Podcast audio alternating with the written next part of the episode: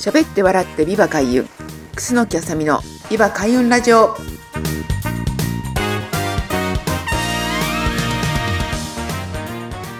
この番組は開運で日本を明るく元気にするをテーマに聞くだけで心が明るく元気になる開運情報番組です。パーソナリティは私エンタメ開運ナビゲーター楠木あさみがお送りします。どうぞよろしくお願いいたします。はい。というわけで、えー、ビバ開運ラジオ、えー、8回目を迎えました。えー、今日、あのー、まあ、この放送を、えー、録音しているのが、まあ、2月の4日なんですけれども、まあ、本当にですね、えー、暦が、えー、立春を迎えると1年、本当になんか本格的に動きが始まるなと本当に思うんですけれども、えー、ちょうど今年は2月の3日でしたが、やはりですね、あの政府の方から、まあ、緊急事態宣言の、まあ、1ヶ月延長というような発表があったりですとか、まあ、去年までちょうどあの、やはりあの、例のあの、プリンセス号、ダイヤモンド・プリンセス号が、まあ、横浜港にあの寄港してっていうようなことがちょうどあのやっぱり立春の後だったんですね。でそう思うと、まあ、今年も、えー、やはり、えー、運気のピークがあの今年は10月なんですけれども、まあ、その間にねまだまだこう少しこの新しい生活様式っていうのが、えー、世の中にね浸透していくっていうのは、まあ、決定事項ではないのかなとすごく思うんですね。で、まあ、この去年のね、1年の流れを見て、まあ、本当にオンラインということが、まあ、あの、まあ、世の中にね、定着していますし、まあ、実際にねあのこういった発達することで私たち自宅にいながらあの皆さんと会わずに会わずしてもあのつながれたりとか、まあ、商品もそうですけれども、まあ、あのオンラインでね通販というようなことで、まあ、いろいろなサービスがオンライン化していったんですが、まあ、こういった学びの場というのもですね本当にあのオンライン化しているということで、まあ、私もねあの3月からいよいよこの Facebook ライブもそうですがえー、オンラインであの開運講座ね、こういった暦の学びですとか、まあ、いろいろな講座を、えー、皆さんにお届けしようと、えー、思いまして、えー、今準備をしています。えどんなことをお伝えするのかと言いますと、え実際に今今あの皆さんにお伝えしているこの、ね、風水、ね、風水心理学というのが私学んで、まあ、あのいる講座なんですけれども、まあ、これ実際にね皆さんに基礎から、えー、実際に自分の中で使いこなせるまでということをお伝えできるのとあと手相ですねあの手相っていうのもですねとってもあの大切な、はい、学びですので、はいえー、それを、えー、皆さんにお伝えできればと思っています。他にもですね、まあ、ボイジャータロットっていうね、あの、占いの種類が3つできると、かなりいろいろなこう展開ができますので、皆さんこうやって興味があるって自宅で占いたいっていうのもそうですが、やっぱりオンラインでコミュニケーションを取るときに、あの、実は占いとか、まあ、リアルでもそうですけれども、とってもですね、あのー、皆さんとコミュニケーション取りやすいツールになるんですね。なので、まあ、本格的に自分でこう占いで、あのー、まあ、副副業ですとか、まあ、自分で学んで人生の役に立てたいっていうね興味がある方、はい、ぜひあのこの隙間時間でね、稼げる占いスキルと千葉市占いごとキャンペーンでも言ってますけれども本当にあのお問い合わせが多いんですね皆さん興味が関心が高いっていうことがあるかと思いますので、まあ、詳しくはホームページなどで、えー、Facebook ですとかそういうところであのお伝えさせていただきますので、ぜひあのお気軽にお問い合わせいただければと思います。はい、ということで、まず最初のコーナーは、えー、この3月からあの開講予定の、えー、楠木あさみのあの開運講座、はい、オンラインで始まりますということです。はい、あともう一個ですね、えー、暦のお話をできればと思うんですが、えー、四半期よくね世の中、えー、会社ですとか4月から、まあ、上半期下半期というふうに始まっていくんですけれども、まあ、暦もですね実は大きく分けて4つの期間に分けられますよという話を今日はしたいと思います。えー、まずですねこの日の長さね、あのこの開運ラジオでもエビバ開運ラジオでもお伝えしているんですが、えまずです。冬至から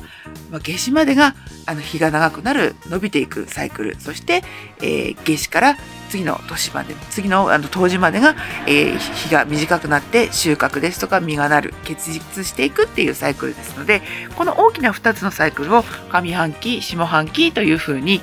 まあ、やっていくのであればその間もですねちょうど、えー、立春から、えーまあ、秋分ねあの、まあ、正確に言うと冬至から春分ね日の長さが春分と秋分は、えー、半分ずつになります同じくなりますのでその春分の後は、えー、夏至夏至から秋分。ね、秋分の時も、え日の長さが同じになり、そして冬至に行くということで、この大きな4つの四半期を、えー、まあ、考えていただくと、本当に今、立春からですね、えー、あの、春分までっていうのは、本当に日の長さがどんどんどんどん長くなって、ね、あの植物もそうですけれども、いろいろなものが芽吹き、勢いよくこうスタートするという意味では、えー、皆さんまだね、冬至からまだまだ寒いと思いますけども、春はね、梅とか咲いてますし、始まってるんですね。あの、ですのでそういったことを意識していただいて、まずこの、